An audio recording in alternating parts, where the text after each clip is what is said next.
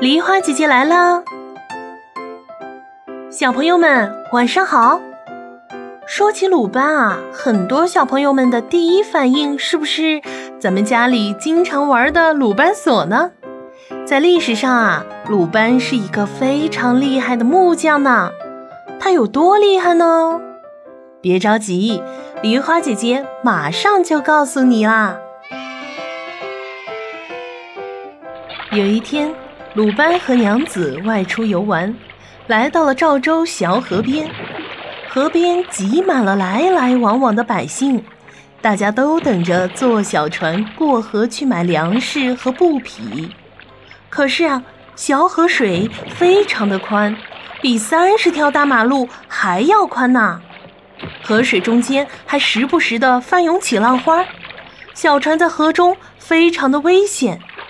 鲁班问当地的百姓：“小河渡口这么危险，为何不在水上修一座桥呢？”百姓们说：“哎，不是我们不想修啊，只是修不成呐。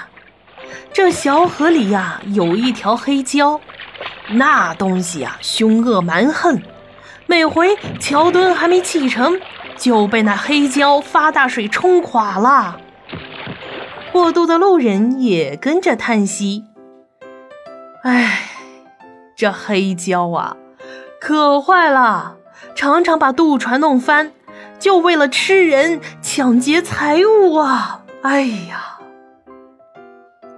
听说了黑蛟的事情，鲁班说：“我不怕黑蛟，今晚我来这河上造座桥。”鲁班娘子抿嘴一笑说。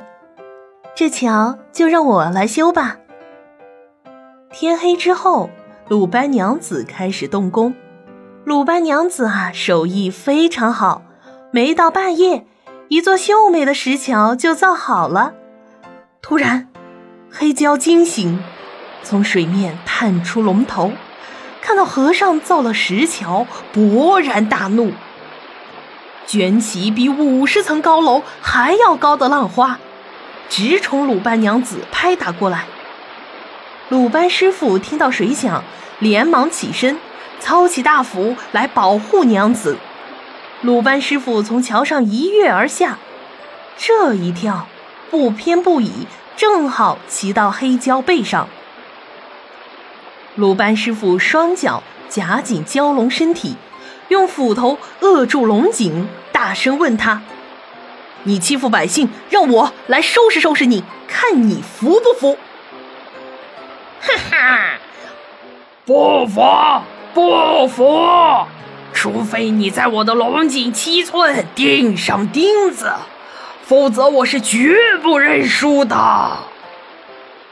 鲁班师傅听到这话很高兴，因为钉钉子这事儿啊，他十分在行。他一眼就算准了黑胶的七寸，在龙井七寸之处钉下一颗长钉子。黑蛟龙龙井被扼住，法力施展不开，但他仍不认输，一味在水里翻腾跳跃，想要把鲁班师傅甩下。无奈鲁班师傅斧凿功夫了得，力度计算精妙。黑蛟龙用尽力气，还是无计可施。鲁班师傅驯服了黑蛟龙，驾着它来到赵州城南，把它横放在蛟河上。那黑蛟龙不长不短，正正好做了一道拱桥。于是啊，鲁班师傅又从南边太行山上赶来一群白绵羊，这些白绵羊啊，变成了一块块的白玉石。鲁班师傅用这些白玉石，很快就把蛟龙桥砌结实了。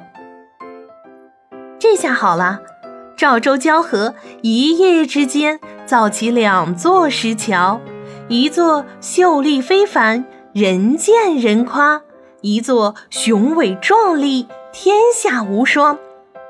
所有人听说这事儿，都纷纷称赞鲁班师傅和鲁班娘子技术娴熟，是独一无二的能工巧匠。小朋友们，鲁班造大桥的故事就讲完了。其实啊，在我们的生活中，并不一定只有身强体壮的人才能成为英雄。只要我们能够善于学习，有一门非常精湛的手艺，我们也可以帮助到别人呀。比如，我们可以帮爸爸妈妈摘菜、叠被子、整理房间。只要我们用心研究，小小的家务也有许多的学问。这样，我们既掌握了一门手艺，又可以减轻爸爸妈妈的负担。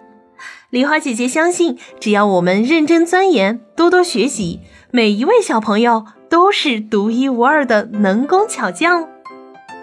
今天的故事就讲到这里了，小朋友们，今天的题目是：鲁班用什么变成了大桥上的白玉石呢？留言告诉梨花姐姐，就有机会得到梨花姐姐精心准备的神秘小礼物哦。